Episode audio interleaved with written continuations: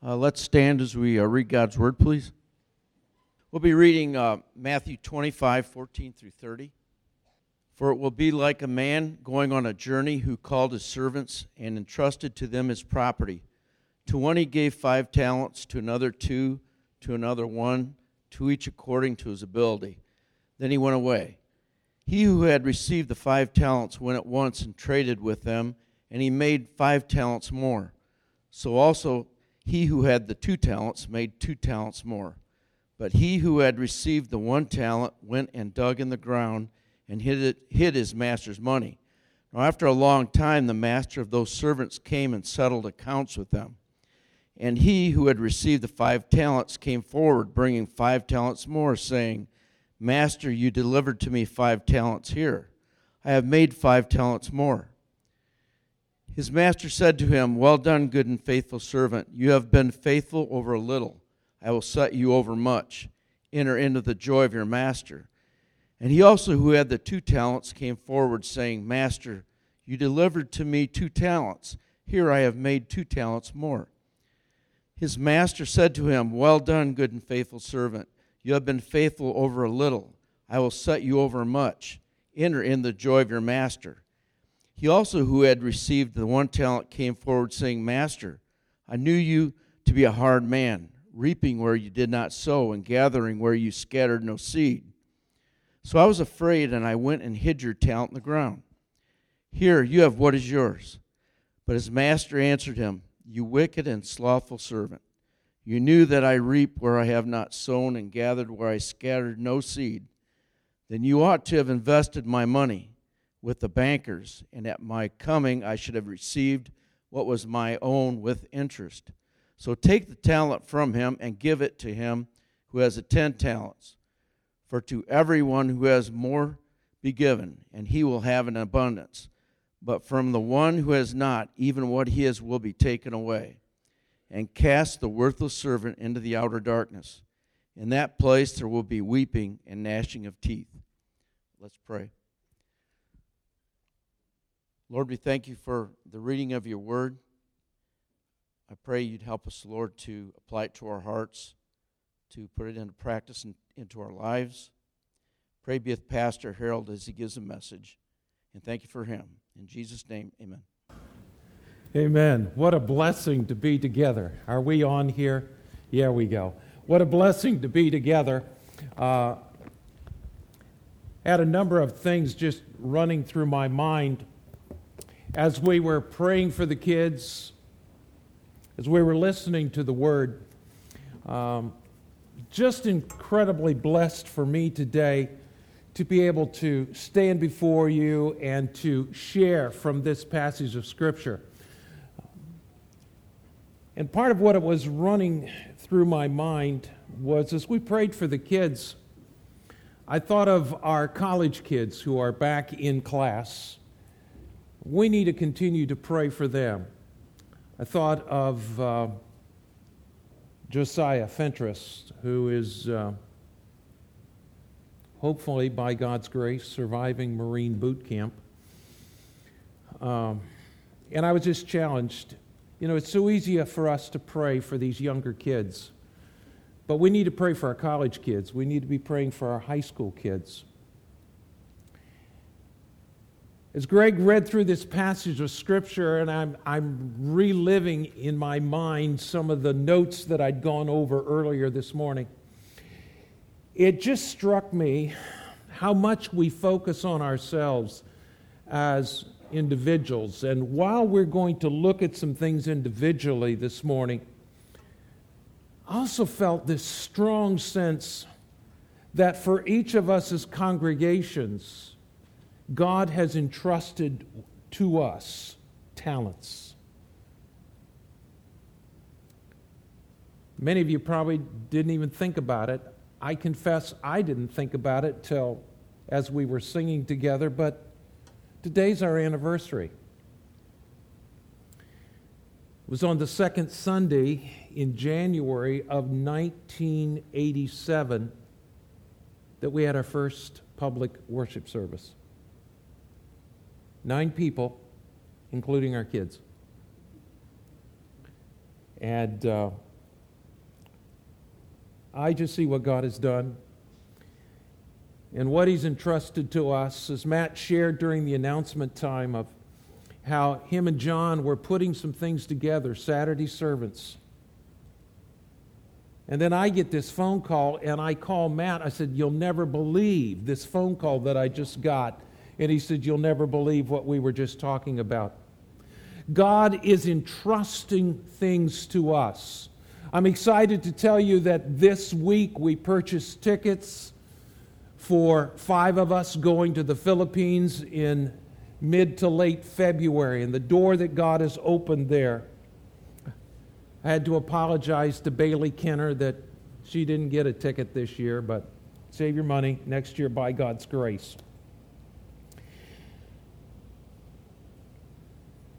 While I don't necessarily, well, it's not, I'll, I don't agree with the politics of former President Jimmy Carter. There's a lot that I admire about that man. And to think that in his 90s, he was over in the South Bend area a few months ago driving nails, working with Habitat for Humanity. And one of the things that I've thought about that he said is that my faith demands this is not optional. My faith demands that I do whatever I can wherever I am, whenever I can, for as long as I can, with whatever I have, to try to make a difference. We're going to look at the parable of the talents today. But these verses that we just read have to be understood in a larger context. If we just try to pull them out and just isolate and focus on them alone, we're going to miss the larger message that Jesus is bringing. Because you see, near the end of his earthly life and ministry, Jesus says a number of things to his disciples, and this is just part of what he said. Matthew 24, they ask the questions what are going to be the signs of his coming? They're walking through the area of Jerusalem and they look at this magnificent temple Herod's temple that was rebuilt, and, and they're just saying, What an amazing thing. And Jesus says, The day's coming, not one stone will be left upon another. And he begins to talk about the signs of the coming of the Son of Man and of his return. And then he gives a series of illustrations. There's the illustration of the fig tree that we talked about uh, in some degree this morning, but it was a different fig tree, recognize the sign of the fig tree, which we would understand prophetically. Keep your eyes on what's happening in Israel, because that's going to tell you a lot of what God is doing in His timetable with the return of Christ. He gives the illustration of the days of Noah. As it was in the days of Noah, so shall it be with the coming of the Son of Man. Whole message in itself, right there. The illustration in, in verses 40 and 41 of two men working in the field uh, and two women, one taken, the other left. The illustration in verses 42 through 44 of the faithful servant and then the wise servant. As Matthew 25 begins, it's the parable of the ten virgins. Again, we need to understand these things as they were given, it's, it's a part of the whole context. And when you begin to put all of the pieces together, it makes each piece even more significant to us. So, in the first 13 verses of Matthew 25, it's the parable of the ten virgins, the five wise and the five foolish the wise who were preparing and they were ready. They were anticipating, even though the bridegroom's return is delayed, they had prepared and they are ready. And the five foolish who weren't. So now, as we move to these verses, we begin to look at the parable of the talents. I thought it was extremely significant, and this is a familiar passage of Scripture to many of us, that verse 15 it talks about the talents. Our immediate thought is money, and it does relate to money. But the understanding is far broader than that. If you go back to Matthew 18 and verse 24, that's specifically about money. But here in Matthew 25, excuse me, it's much broader than that because it has to do with abilities. And did you notice in the last part of verse 15 that when the master distributed the, the five talents, the two talents, and the singular talent, that the scripture makes a note of saying it was according to their ability. Again, I want to come back and say something I said just a little bit earlier. While we're looking at individual responsibilities, may I also say to us that as a church, God has entrusted to us talents. And we must be faithful stewards of what He has entrusted to us. And I believe that God will call us, even as this parable says, individually to accountability. I believe that He will call us as a church to be accountable for what He has entrusted to us. It should go without saying that through all of this, we need to guard our hearts. We dare not let attitudes of superiority take over within us. There can be no arrogance. The fact that God has entrusted things into our hands should be a humbling experience that motivates us, not out of guilt, but out of a sense of privilege that God entrusts these things to me, to us as a church, to you as an individual. Now, when we begin to think of talents, you know, our minds kind of uh, naturally go to those with special abilities. We think of superstar gifted athletes or, or, or incredibly gifted musicians. We think of the extraordinary people. And yet, I love what Jesus says in this, this parable that to each one was given according to their ability. It's not based on one being better than another. It's based on what are the abilities that God has entrusted to us. And based on that, He begins to give us opportunities to exercise faithfulness and productivity with what He's entrusted to us. We'll talk about this a, a bit more in a couple of moments, but may I say to us, most of us sell ourselves short.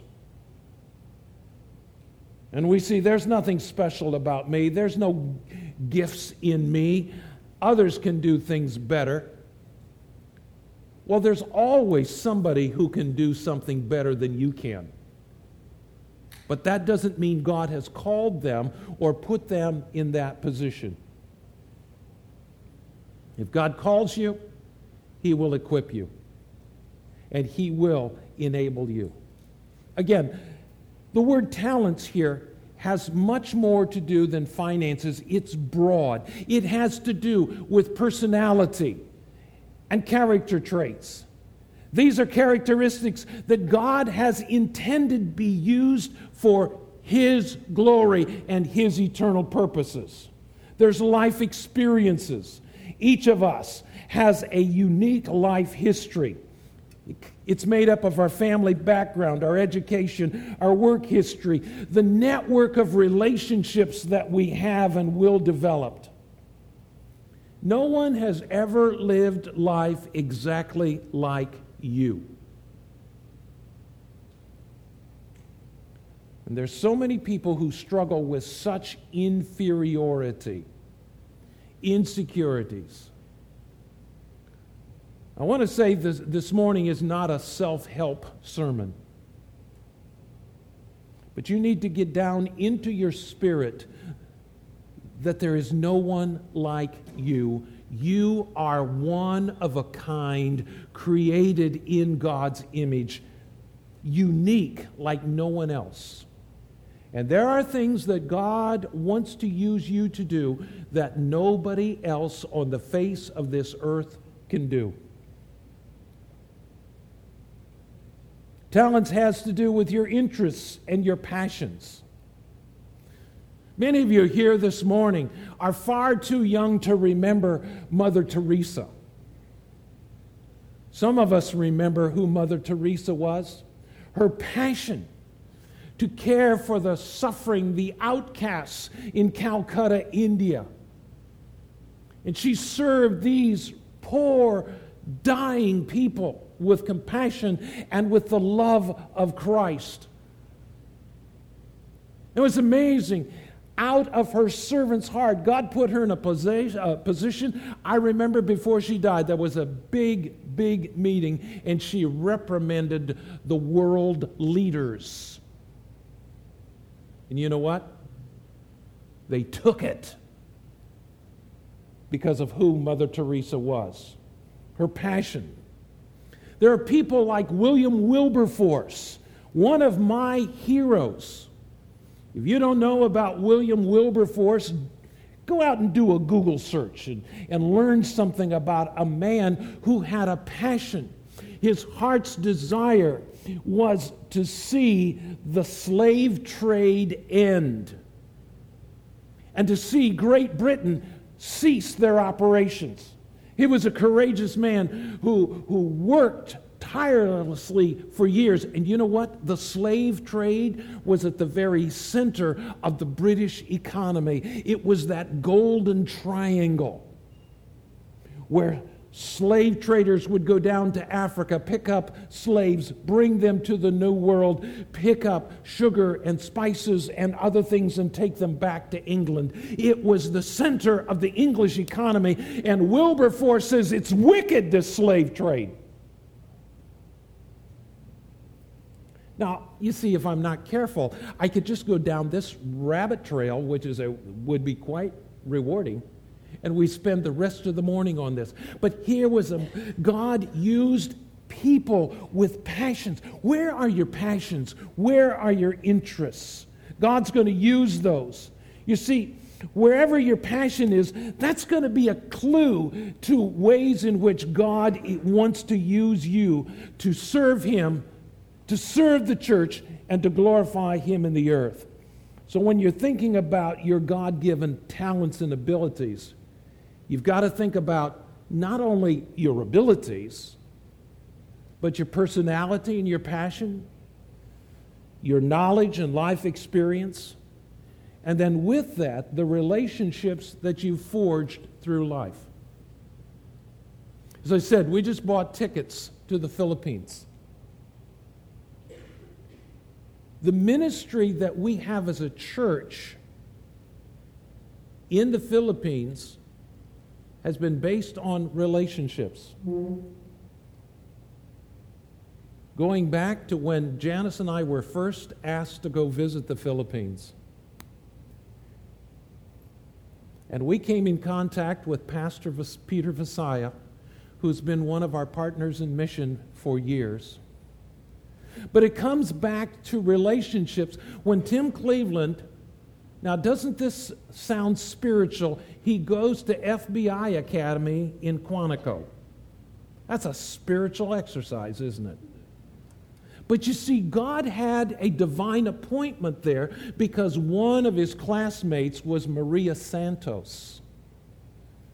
And Maria Santos has a, a very responsible position in the Philippine National Police. And it was through that relationship that God has opened the most extraordinary door of ministry to the Philippine National Police.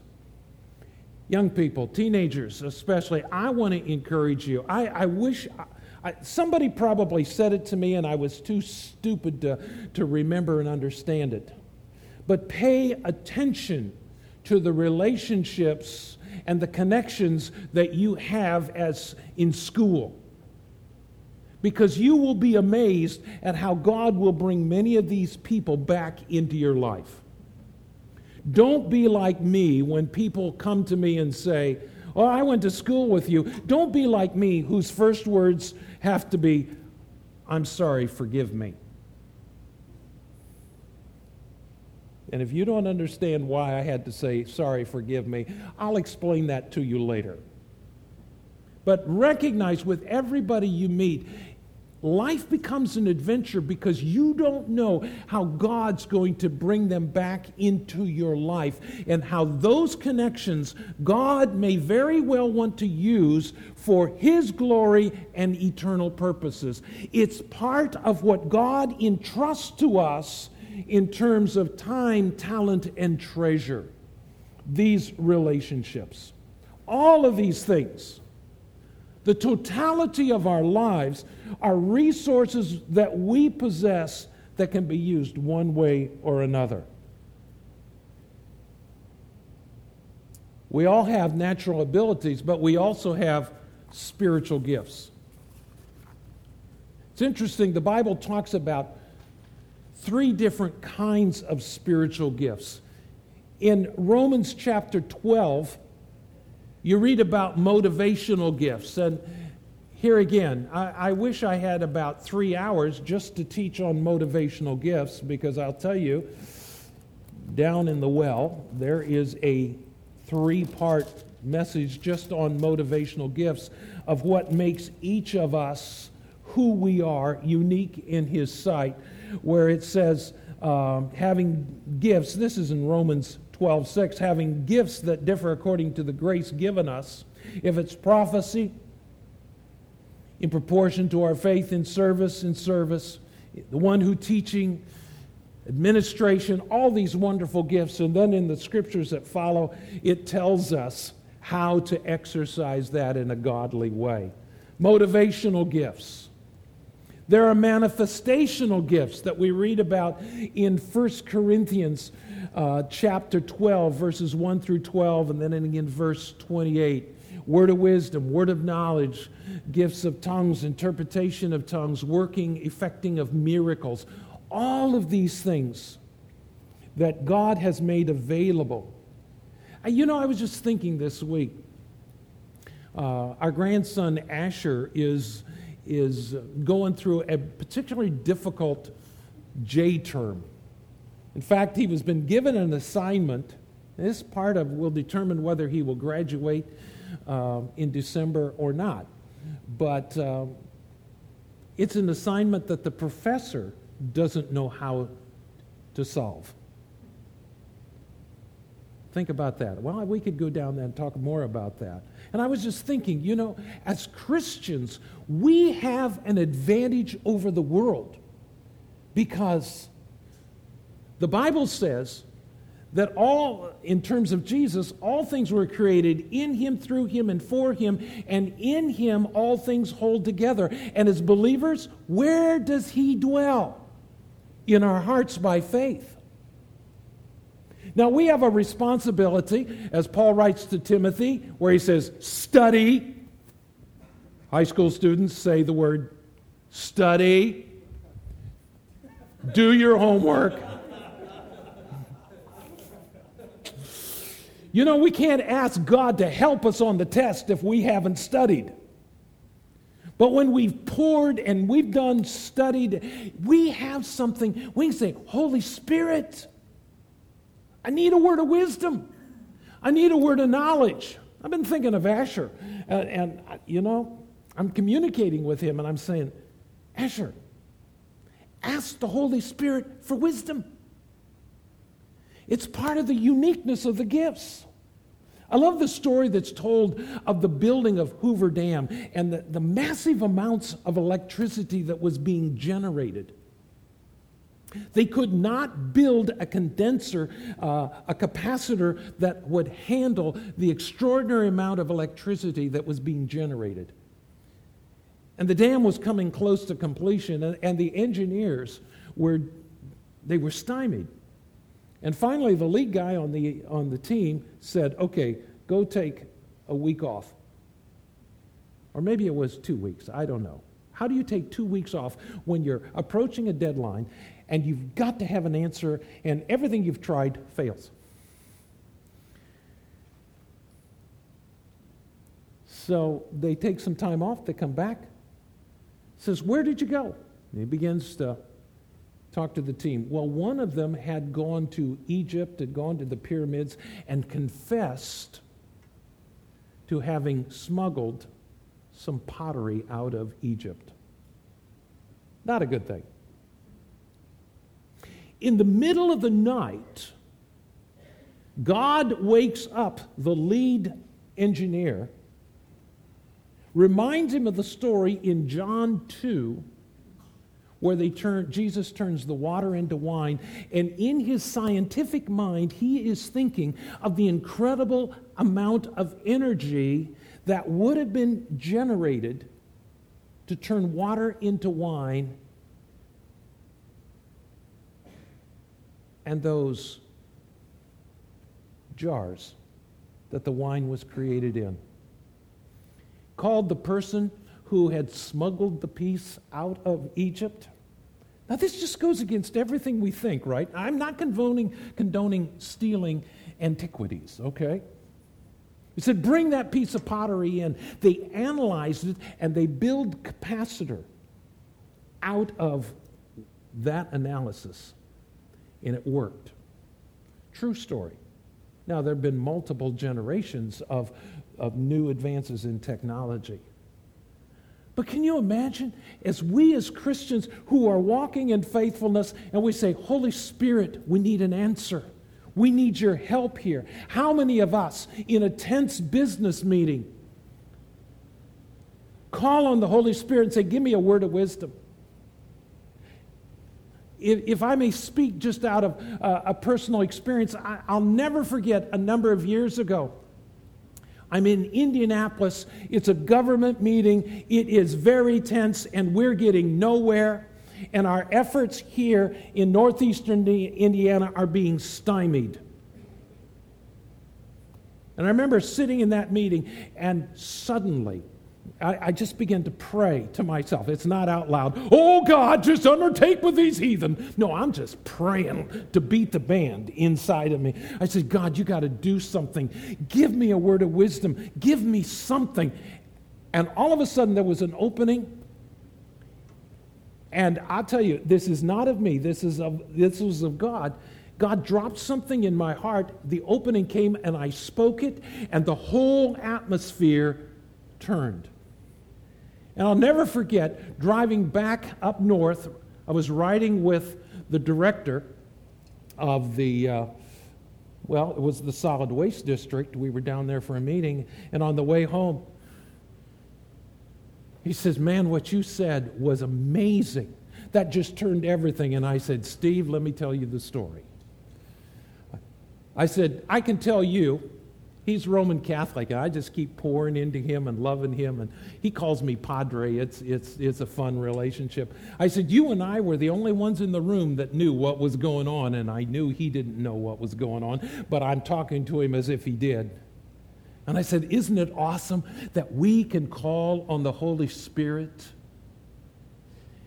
And we have gifts of the Spirit that are available to us to accomplish kingdom purposes and purposes in serving people. There's ministry gifts. I'm sorry for that little aside, but you know, these, these are things that God has entrusted to us, church, individually and corporately. And far too often, corporately, we don't come together to seek God about how we should handle the things He's entrusted to us. Ephesians chapter 4 are ministry gifts that have been entrusted to us as a church apostles, prophets, evangelists, and teachers.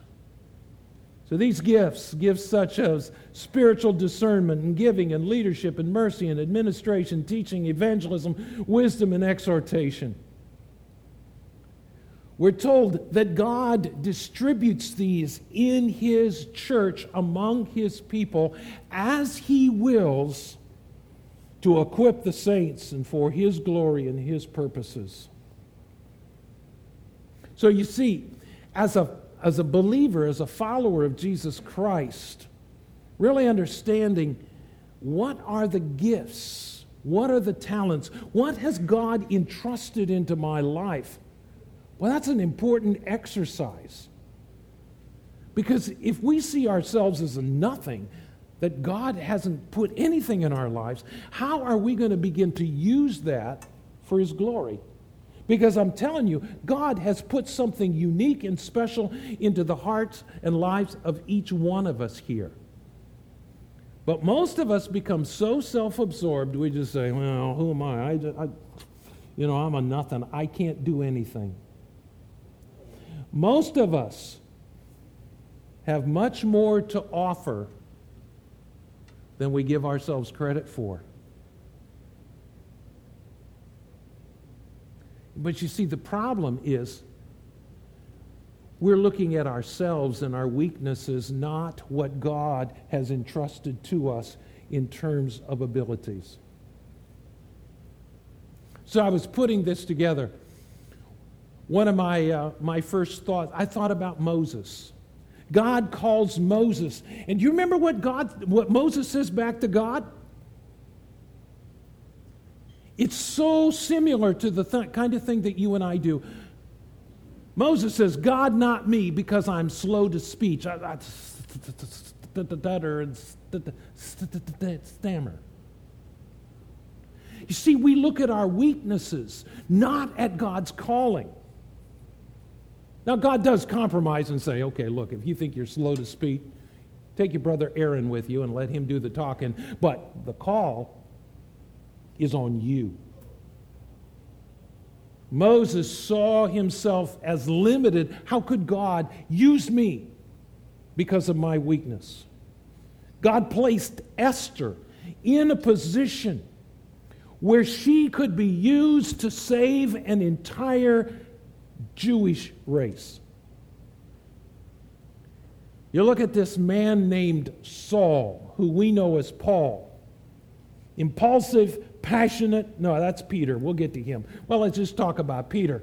The big fisherman, impulsive, passionate, suffered from foot in mouth disease, always opening his mouth and sticking his foot in it. Lord, I will go to my death with you. He meant it. Do you realize Peter is the only one in the Garden of Eden with a sword? He meant it. He was sincere. He didn't know it was in his heart to deny the Lord, and yet he did three times. But his passion, God would use to make him truly a fisher of men. And God would use Peter's bold leadership to launch the first century church. And then there's Saul the man who persecuted the church in the same century, a zealot, a man with a brilliant mind and a deep knowledge of Jewish theology, gifts of scholarship and writing. And yet, when God arrests him on the Damascus Road, Saul's life is transformed, and Paul is used in such a glorious way.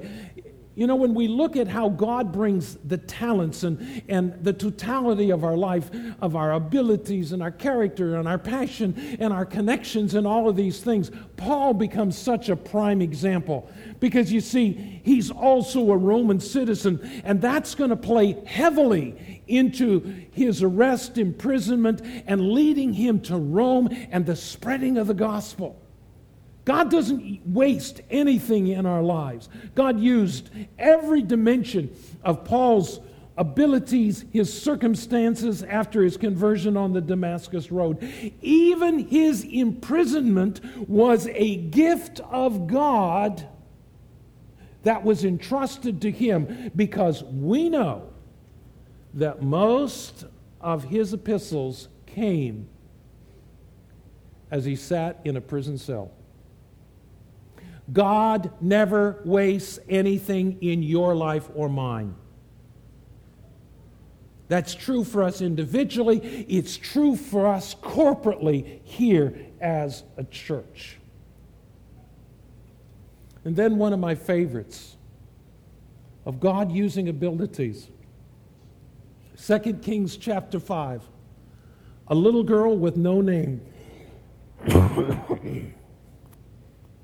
Bible doesn't tell us what her name was.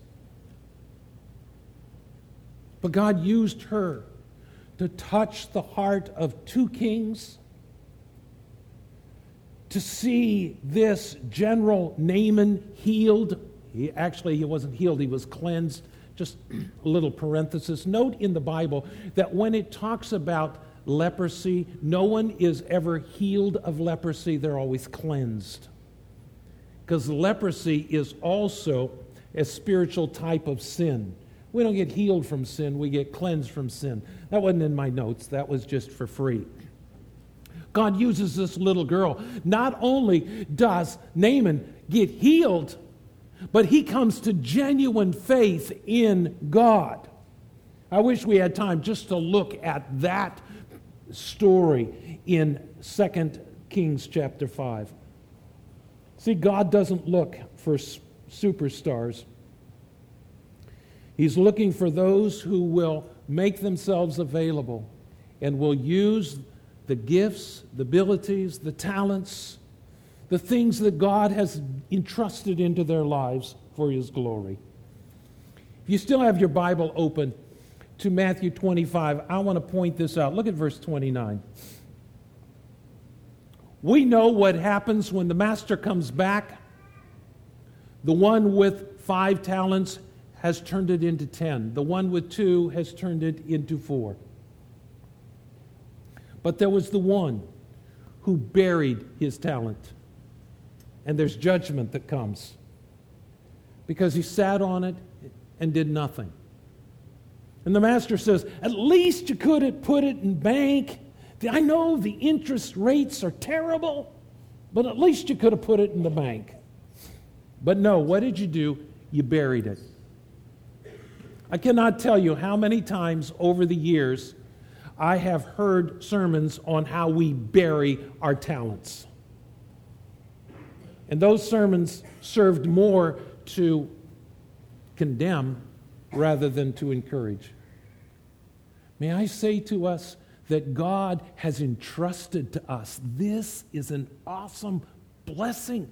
This is an awesome privilege that He has invested, entrusted to us talents, gifts, and abilities. It's not to shame us, it should encourage us. But look at verse 29, because the judgment comes, and God says, Take, or, or the, the parable, Jesus says in the parable, take what that slothful servant had and give it to the one who had 10, had 5, and turned it into 10. Here's what I want to point out. Look at verse 29. For to everyone who has will more be given, and he will have it in abundance. Now, here's where we've made a mistake in our understanding and interpretation of this verse.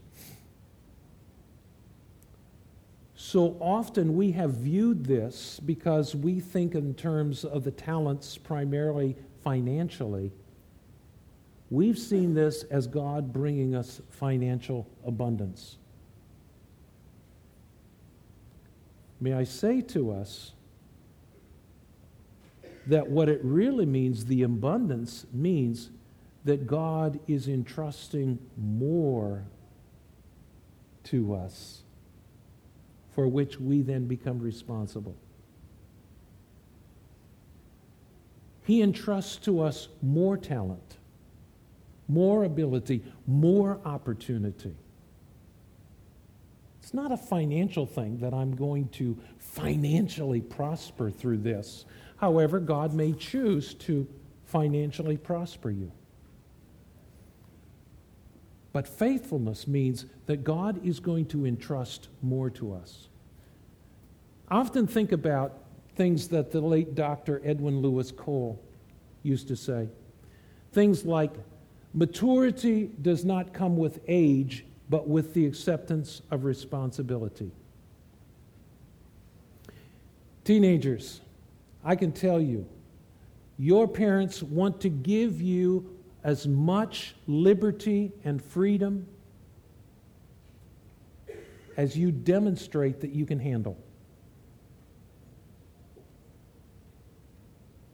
They want to give you that freedom. Oh, my folks won't let me do anything. Hmm. Well, demonstrate faithfulness with the freedom that you have, and they'll give you more. Because I'll tell you what, they do not want you living with them forever. Our job as parents is to prepare our kids for life on their own, and if we don't, we have failed them. And kids, what we want is to give you all of the freedom, all of the liberty that you demonstrate you can handle. And that's the way it is with God and us.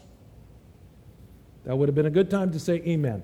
2 Corinthians chapter 4 and verse 7. Paul reminds us that we have this treasure in earthen vessels to show that the surpassing power belongs to God and not to us. I don't know about you, but I'm painfully aware that there are cracks in the vessel of this life. And yet I'm constantly amazed at God's grace that He keeps pouring into my life and entrusting to me the privilege of serving. So, as we bring this together, let me, let me just ask you this What's the treasure? What are the gifts and the talents that God has placed in your life? Don't be self absorbed and think about all your weaknesses, about what you can't do. Begin to say, What has God poured into me? What are my passions? What are my interests? What are the relationships He's building in my life? And then what are you doing with them? Are you using them for God's kingdom? Parable of the talents here in Matthew 25 says, it makes it just really clear that we are one day going to give an account before God for what He has entrusted to us. Will we hear the Master say, Well done, good and faithful servant? You've been faithful over a little, I'll set you over much. See, here again, it's that principle, teenagers. Your parents want to give you as much liberty and freedom as you demonstrate that you can handle. And when we demonstrate faithfulness with what God has entrusted to us, He will give us more. That means more work, more responsibility. That's a message in and of itself. Or will we be hearing what the unfaithful, slothful services, you wicked and slothful servant? Matt alluded to this earlier. The real answer to that question comes in Matthew chapter 6, 21. He referred to that earlier in the service, where Jesus says, Where your treasure is, there will your heart be also. Wherever we invest our time, our talents, and our treasures, that's where we're going to find our heart. Because you see, our hearts will always find its way to the place where we place our treasure. Worship team, come.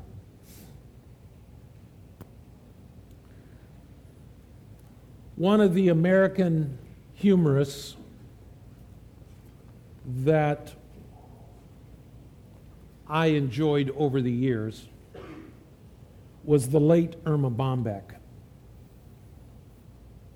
She was uh, a funny lady, to say the least, in the things that she wrote. But this one I like particularly. She said, When I stand before God at the end of my life, I would hope that I would not have a single bit of talent left, but could say, I've used everything you gave me. Now, I've made a joke over the years about all that I'm doing. When the world says I'm supposed to be retired, my comment has always been I'd sooner wear out than sit around and rust out. But the reality is, I pray that I can stand before God and say, God, everything you poured into my life, I've used for your glory. Not out of guilt, but out of love. That God would give me the opportunity to represent Him in this situation. That God would pour things into my life. Everything He pours in, I want to use for His glory. And when I'm done at the end of my earthly life, I want the tank to be below empty, where I ran on fumes. Stand together with me.